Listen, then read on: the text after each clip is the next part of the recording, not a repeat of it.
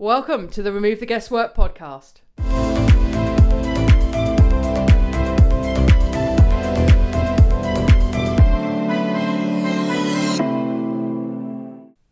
Hello, welcome to the Remove the Guesswork podcast. I'm Leanne Spencer, and we've got a solo show for you this week, and we're going to be talking about the 10 ways to get more sleep and wake up feeling energized. So, I'm going to give you some really tangible, practical tips on how to get more sleep.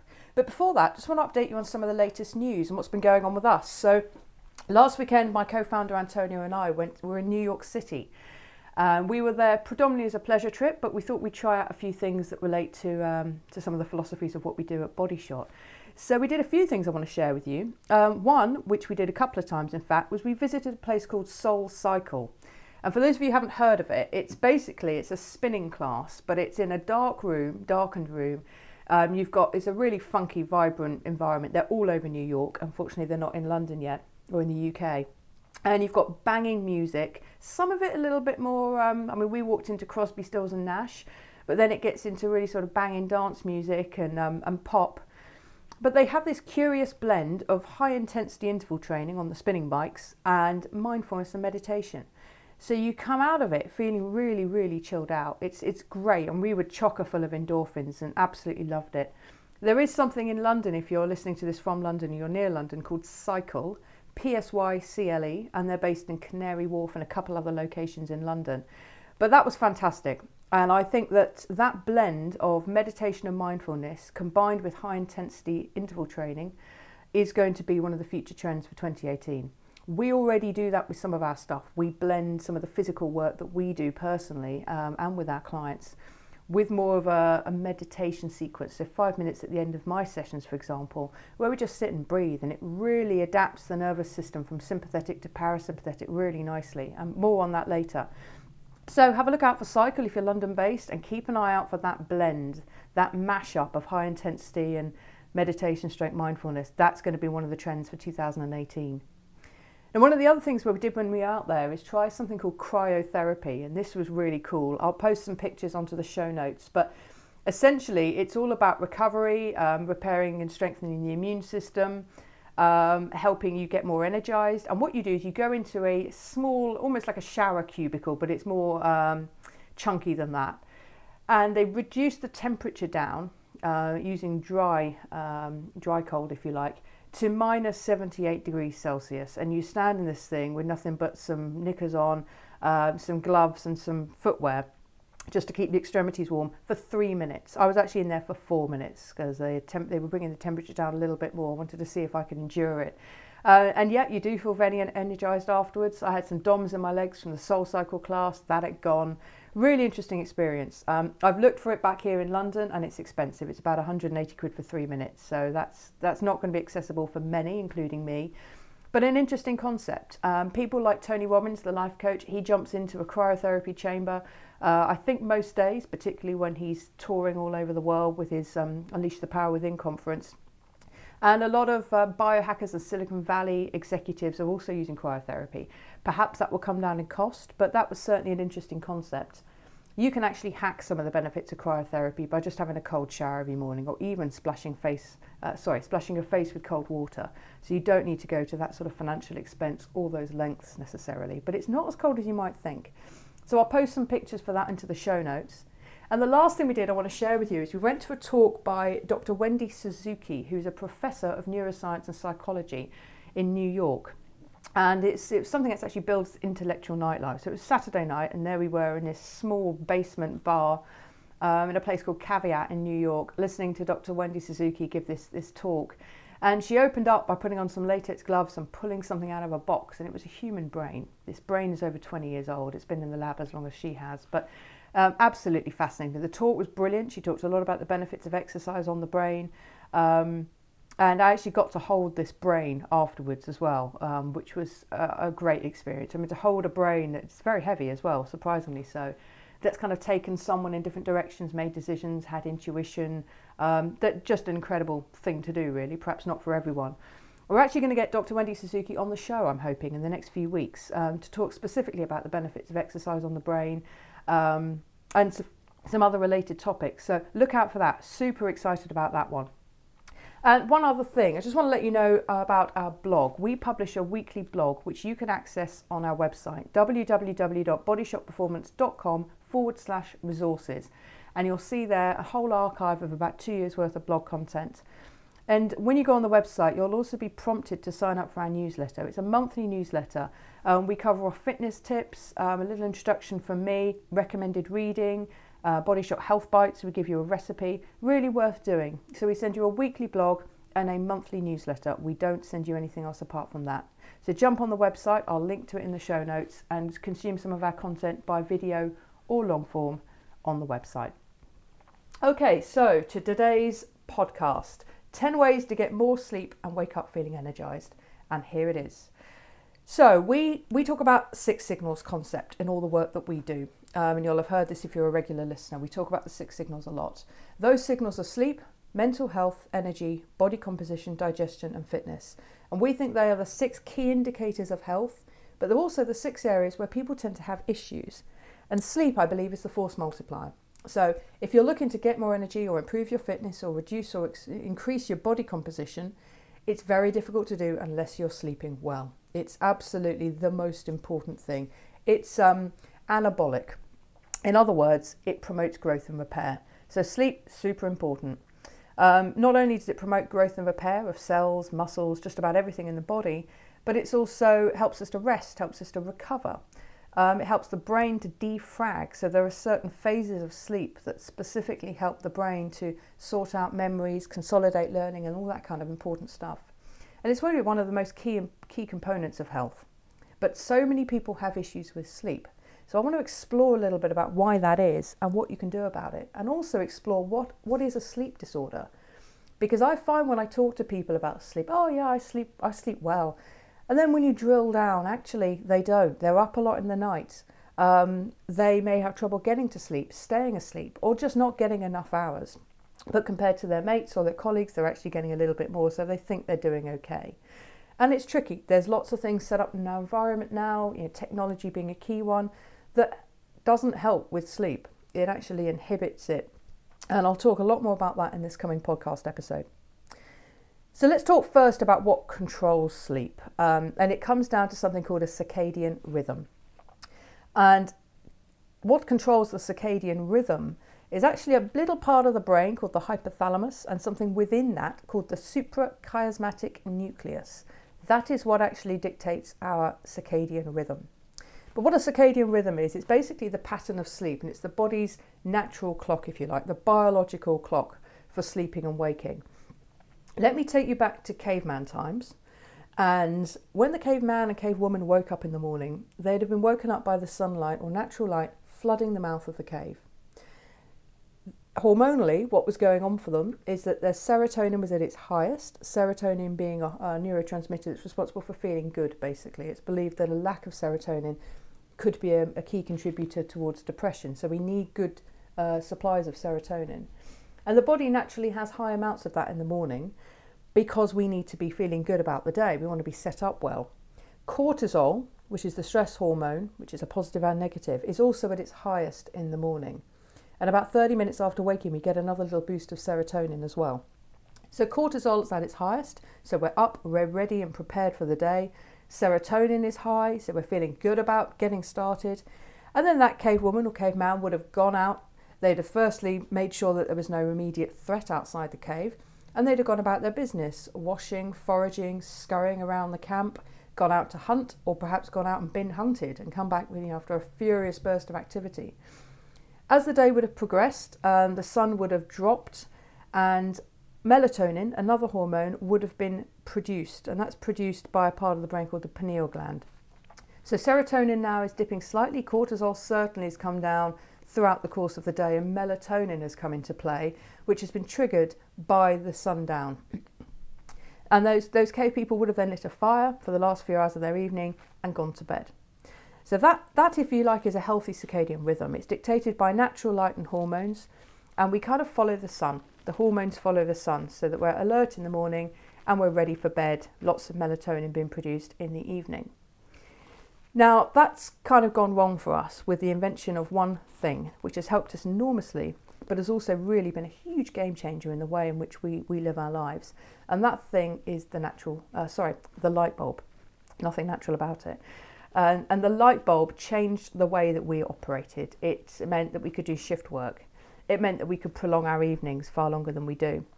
Um, and the light bulb contains something called blue light, which is a frequency, not a colour. And blue light is also found in your smartphones, in your televisions, on your Macs, your PCs, your tablets, every electronic device, even some of the Kindles. And that's a problem because blue light suppresses melatonin, and there are many, many studies that have proven this. So if we overconsume devices or content on devices and we're looking at these things too long, particularly in the latter part of the day, it can suppress the production of melatonin, which can cause problems when it comes to getting to sleep, or what we call sleep latency, how quickly you drop off into sleep. So that's one of the big, big problems. Um, some of the disorders we find in sleep uh, include things like having trouble falling asleep, insomnia, which is the one most people think of when they think about sleep disorders, difficulty waking up in the morning, snoring, having nightmares, sleepwalking, sleep apnea, or simply just getting up once or twice in the night to use the loo. A lot of people accept that as a normal part of a, of a sleep pattern, but it isn't. We should be asleep and moving in and out of different phases of sleep um, throughout the evening uninterrupted. So, what are the phases of sleep then? Well, sleep is comprised of, of three primary phases really light sleep at high level, REM sleep, and deep sleep. And what happens is initially we fall into light sleep, which is followed by deep sleep, which is followed by REM sleep, and then the cycles continue. A cycle is approximately 90 minutes, and most people need something like five sleep cycles a night. And five sleep cycles equates to seven and a half hours sleep. That isn't the case for everyone.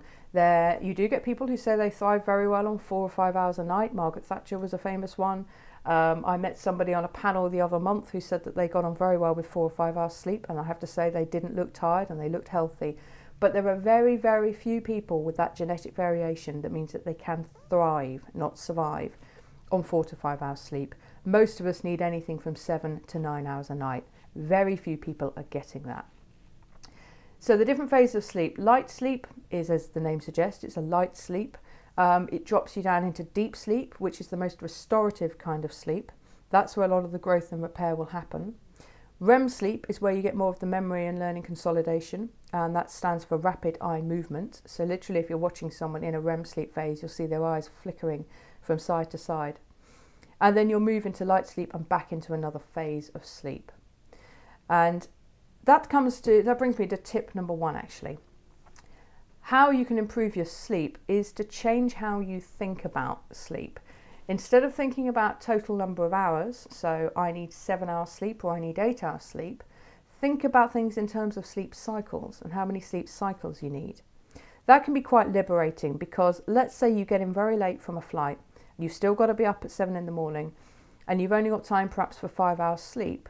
Think in terms of sleep cycles and can you perhaps get another sleep cycle later in the following day. Now, that's not going to be possible for everyone. Certainly, athletes do this. They sleep in sleep cycles and they'll get a sleep cycle in at lunchtime if they need to consolidate their sleep or their training regime. But thinking in terms of sleep cycles can be quite liberating. And big tip here, and I'm going to attribute this to Nick Littlehales' book Sleep, which I'll link to in the show notes, is having a consistent wake time. And that applies for weekends as well, by the way. You don't want a sleep hangover uh, where you've slept in at the weekend, can't sleep Sunday night, and you start Monday morning feeling tired. Have a consistent wake time for all seven days of the week, and then reverse engineer from there what time you need to get to bed at. If, for example, you're someone that needs seven and a half hours sleep, so that's five sleep cycles. So 7 a.m. you'd wake up at sorry 7 a.m. reverse back to 5:30. That's one sleep cycle. 4 o'clock that's two. 2:30 that's three. 1 a.m. that's four, 11:30 that's five sleep cycles. So if you're someone that needs seven and a half hours sleep and seven o'clock in the morning is your consistent wake time, you need to be ready for sleep at 11:30. Not in bed, but ready for sleep at 11:30. So tip number one: think in terms of sleep cycles, reverse engineer from there, and have a consistent wake time. That will help you enormously. If you get in late under that routine, and you can't get to sleep till 12, maybe think about preparing yourself for bed so that you're ready to sleep at 1 and just get four sleep cycles. That could be better for you because you won't wake up at 7 o'clock halfway through a sleep cycle. I hope that makes sense. So that's tip number one. Number two, start your day with stretching. This does two things it boosts the parasympathetic nervous system and it also helps reduce blood pressure, which is something you definitely want. Both those things really important first thing in the morning. Now, the parasympathetic nervous system relates to um, a branch of the body called the autonomic nervous system. There are two branches one is sympathetic, one is parasympathetic. Sympathetic is your classic fight flight, and that's our stress response, whether that's good because we're in the gym pushing ourselves or bad because we're under enormous amounts of stress at work. That is sympathetic dominance. Parasympathetic is your classic rest digest. And we ideally want to move between those two branches, but be predominantly parasympathetic dominant. So we're not always in a stress state. So starting the day with stretching, and there's no real formula to this, just get up, put your arms above your head, in that overhead stretch, stretch your arms out to the side in a T shaped stretch. Maybe fold forward and let your arms and head hang between your legs. Just be careful when you come back up, you don't get a, head rush. But just, just some gentle lunging, light stretching. Really great way to start the day, kick off the parasympathetic nervous system, reduce your blood pressure, feel good. Another tip is to combine that with maybe a five or 10 minute meditation sequence, five to 10 minutes of breathing, or combine the two things. That will start you off really nicely for the day, just for a five or 10 minute investment. Tip number three get natural light into the eyes, onto the retina as quickly as possible. This will help boost serotonin, that feel good neurotransmitter we talked about, and will help kickstart your circadian rhythm. So, I believe this, and I've heard it said by a number of experts, that the quality of your sleep in the evening is dictated by how you start your day in the morning how you kickstart that circadian rhythm, how you have a, how you start the day mentally. You start the day stressed, it's not going to go well. You start the day feeling relaxed, blood pressure low, parasympathetic dominant. You're much more likely to have a good day, make good decisions, and get a better night's sleep that evening. So get natural light into your room as quickly as possible. Get the blinds up, the curtains open. If it's appropriate, open the window, get some fresh air. And that is a great way to kick off your day. So, tip number four Take regular breaks from your screen. It's, I've explained what impact screens have on melatonin suppression, but this is a massive issue now. I mean, we are pretty much glued to our devices of one sort or another. Many of us have office jobs where we're rel- relatively sedentary um, and we are in front of screens. I've worked with clients in, in the finance industry where they're in front of two or three screens because they're traders. Uh, and it's a huge, huge issue. A lot of them get headaches, um, stress headaches, um, and that's often quite a short lived career for a number of reasons. But taking regular breaks from your screen can really help um, prevent melatonin suppression. So getting up every every hour would be ideal. Uh, one of my colleagues sets an alarm on her phone so that she gets up every 60 minutes, just walks around the office, maybe does a bit of foam rolling, um, just get a little bit of movement as well. So that's the other thing. Combine small movements with that break from your screen. Um, ideally, get outside and get some natural light or sunlight as well. Super important. Um, but getting regular breaks is going to help you with your sleep patterns as well, just taking a break from those screens. I also um, read a study that, that looked at a group of office workers and looked at those who smoked and those who didn't. And at the end of it, they discovered that the people that smoked actually didn't experience or report to be feeling as stressed as those who didn't smoke. And they put that down to the fact that the smokers were going out and taking regular breaks. So, whilst I am in no way advocating that you take up smoking as a way of relieving stress, because that's a complete fallacy um, and obviously extremely poor advice, um, taking breaks clearly has a benefit. And most smokers will go outside with other people who are smoking, and they'll also have an opportunity to have a laugh, perhaps gossip, just relieve some of the pressures and boredom perhaps of their daily jobs. So, taking regular breaks is tip number four. Tip number five is to avoid working out after 6 pm. And this, this is because this increases sympathetic dominance, so it puts the body into a stress state, which is not good as part of your sleep preparation. But it also increases body temperature, which is also not what you want when you're trying to prepare your body for bed, even if that, that is a few hours away. However, studies have shown that the optimum time for most people to exercise is between 4 and 6 pm, so it's quite close to that cut-off time. And this is for a number of reasons. Um, testosterone is at its highest. which helps with energy and growth and repair. Um, body temperature is at its highest, and protein synthesis is at its highest. So, if you're doing a strength workout, for example, all of those things are going to be very good for hypertrophy and muscle building. So, optimum time is between 4 and 6 pm, but avoid working out after that if you possibly can. If you find that that's the only time of day you can exercise and it's that or nothing, I would suggest not scrapping the session. But see if you can move it forward a little bit if possible, certainly at weekends. So that's tip number five avoid working out after 6 pm. Number six, one of my favourites, it's called a sleep staircase. Have or create for yourself a sleep staircase.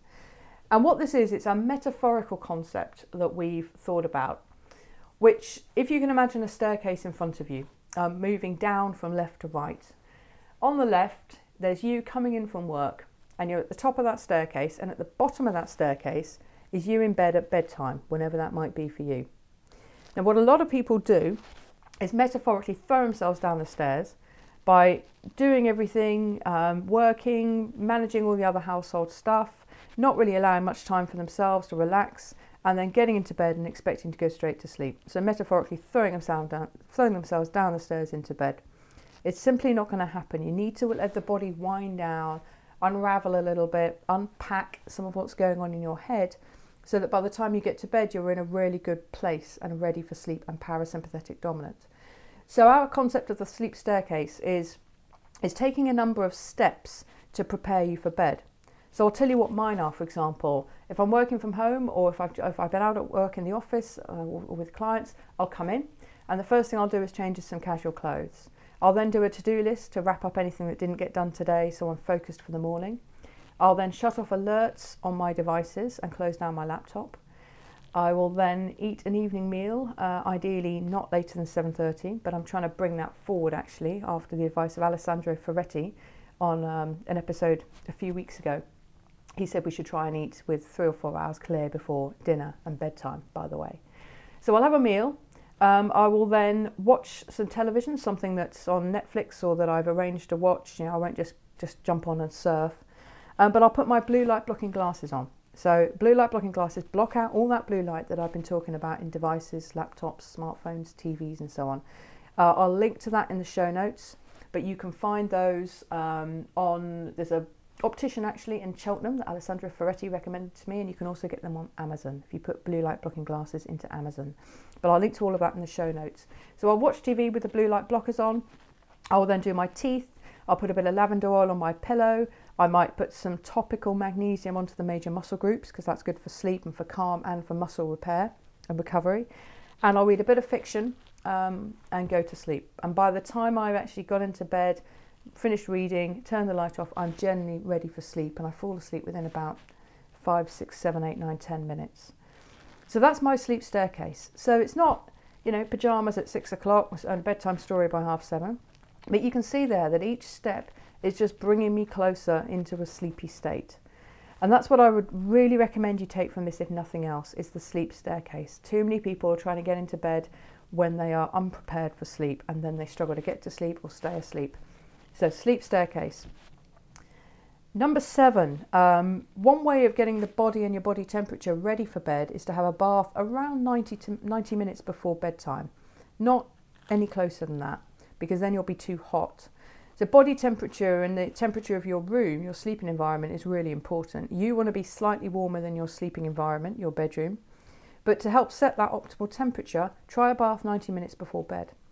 You can add in some magnesium bath salts, Epsom bath salts, um, which have a similar effect than the topical magnesium I was just talking about. Uh, magnesium is involved in 325 or more than 325 biochemical processes, so it's a really important uh, mineral um, I find it great to spray onto the body, but you can add it into bath salts as well, and obviously we can consume it in, in food products. Uh, I also diffuse lavender oil whilst watching TV, so you can get a diffuser. Um, I can link to one of those on Amazon. Uh, we just put a few, few, two or three drops of lavender oil and diffuse that into the air as well. So that just all helps build up, uh, get yourself into parasympathetic dominance and get ready for bed. So number seven, a bath 90 minutes before bed. Tip number eight is all about bedroom um, and how that's set up. the bedroom should really be considered a recovery room. Um, obviously, there's two things that generally go on in a bedroom. We won't go near one. Um, that's for you and your spouse or your partner. But the other thing is that it's a recovery room. It's a place that we go to sleep, to recover, to repair. So that room should be set up as such. You want minimal, uh, minimal stuff in there, minimal distractions. So no TV, uh, no lo- no clutter, no clothes everywhere. Just a really tidy, neat environment. Ideally, blackout blinds. and that will block out any light which can interrupt with sleep. So I also wear an eye mask just to block out any bits of light that creep in under the door or around the blackout blinds, which are not 100% blackout. Um, blackout blinds are not that expensive to fit, and there's actually something called blinds in a box, which I will also link to, um, which are fairly easy to set up, kind of temporary blackout blinds that you, you can try. Um, light apparently disrupts sleep even when it, it hits the skin because of the receptors in the skin. Um, there's lots of lengths you can go to with this stuff, but really, blackout blinds and an eye mask as well should block out most of the light and not disrupt your sleep. We talked about a little bit of sprinkling of lavender oil on your pillow, which works really well for me. No EMFs, electromagnetical forces, so no phones, no tablets, nothing in the room, nothing charging. If it is, have it on flight mode. Or at very least, Apple have a do not disturb setting so that nothing in terms of alerts is going to interrupt you. The messages will be there when you click on the phone, but they won't beep, buzz, ding, or whir. So at very least, do not disturb, but ideally, turn off your Wi Fi and your Bluetooth as well. Otherwise, those devices are there kicking out a signal, looking for Wi Fi and Bluetooth all the time, that can have an impact on you and your health. Uh, the respected physician in the US, Dr. McCullough, actually said that holding a phone to your head and then removing it by one foot, not more, reduces 80% of the harmful effects of EMFs in mobile phones. So that gives you an indication of how um, toxic essentially those devices are. You do not want them near you while you're sleeping or while you're waking for that matter. so a hands-free unit is, is hugely beneficial. No LEDs flickering in the room either because that's light and it disrupts sleep. Minimal amounts of noise. Uh, you want the room cooler than you are. So making sure that you're a little bit warmer than the room, and perhaps you need to look at bedding as well, seasonal bedding. Um, if you find that you're hot at night, it's probably because you've got the wrong type of duvet, uh, and also make make sure that it's not you're not allergic to it. A lot of people have problems with their their bedding. So that's tip number eight. Tip number nine, I've mentioned this in my sleep staircase. Read fiction. Really good for relaxing the mind. Um, you don't want to be reading anything work related. Uh, ideally, an actual book rather than a Kindle, um, unless you have the type of Kindle that doesn't kick out blue light. If you do, you have one of the more expensive Kindles, blue light blocking glasses will help sort that problem out. But I had a habit of, of reading business books just before bed, and I found that it, it was undoing a lot of the good work that I'd done in the sleep staircase. It was unpicking some of that. Um, you don't need to be reading about business and, and having ideas and thoughts and perhaps kicking off some worries. So just read something that's fiction. And the last one, number 10, what happens if you wake? Well, what I've noticed people do most of all is they reach for their phone. This is absolutely the worst thing to do. You'll pick up a message that sparks you thinking about work or something else. Um, your brain is automatically uh, awoken by the blue light, um, so it's stimulated, which is not what you want when you're trying to get back to sleep. So leave your phone in the other room so it's not tempting to reach out and think, well, I can't sleep anyway. I'll just I'll just scroll through Facebook or Twitter phone in the other room, what you should do is either have a 10 minute read, ideally with the book, um, practice some breathing. So, deep breathing really helps me to get back to sleep. I find that hugely beneficial. Try and clear your mind. Meditation is a great way of doing that. And if you download Headspace or Calm, which are the two apps I have, there's loads of stuff in there for free, but you can also sign up. Again, I'll link to that in the show notes. They do lots of little two, three, four, five minute, even 10 minute meditation sequences all around sleep. So sometimes you can do that before you sleep, but if you wake up in the night, try that um, instead of, of looking at your phone. Um, think about sleep cycles as well. If you do find that you've woken up, move forward to your next sleep cycle and just go through your mini staircase again, getting ready for that cycle.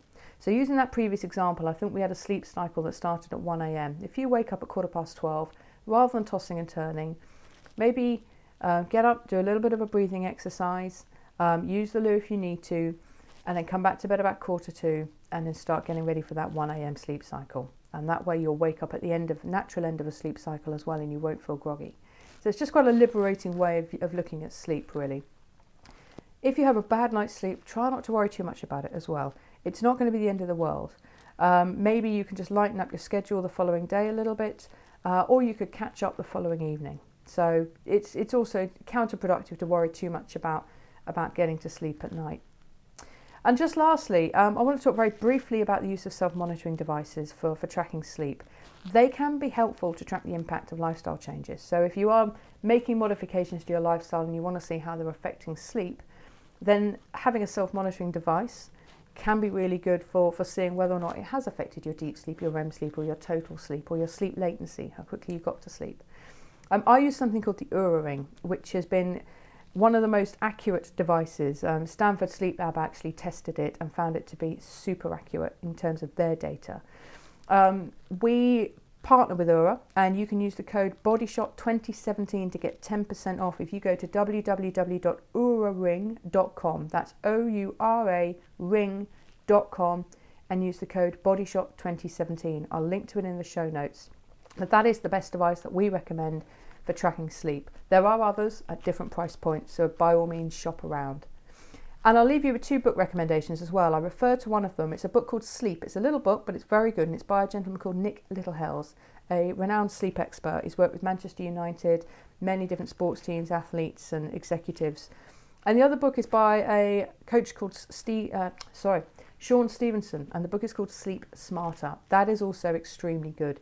So um, you can find those books on Amazon, but I will also link to them in the show notes as well. That's it from me. Thank you very much for listening. Um, if you've enjoyed the show, please do leave us a review on iTunes. Uh, we really appreciate that. Thank you for listening and have a really great week.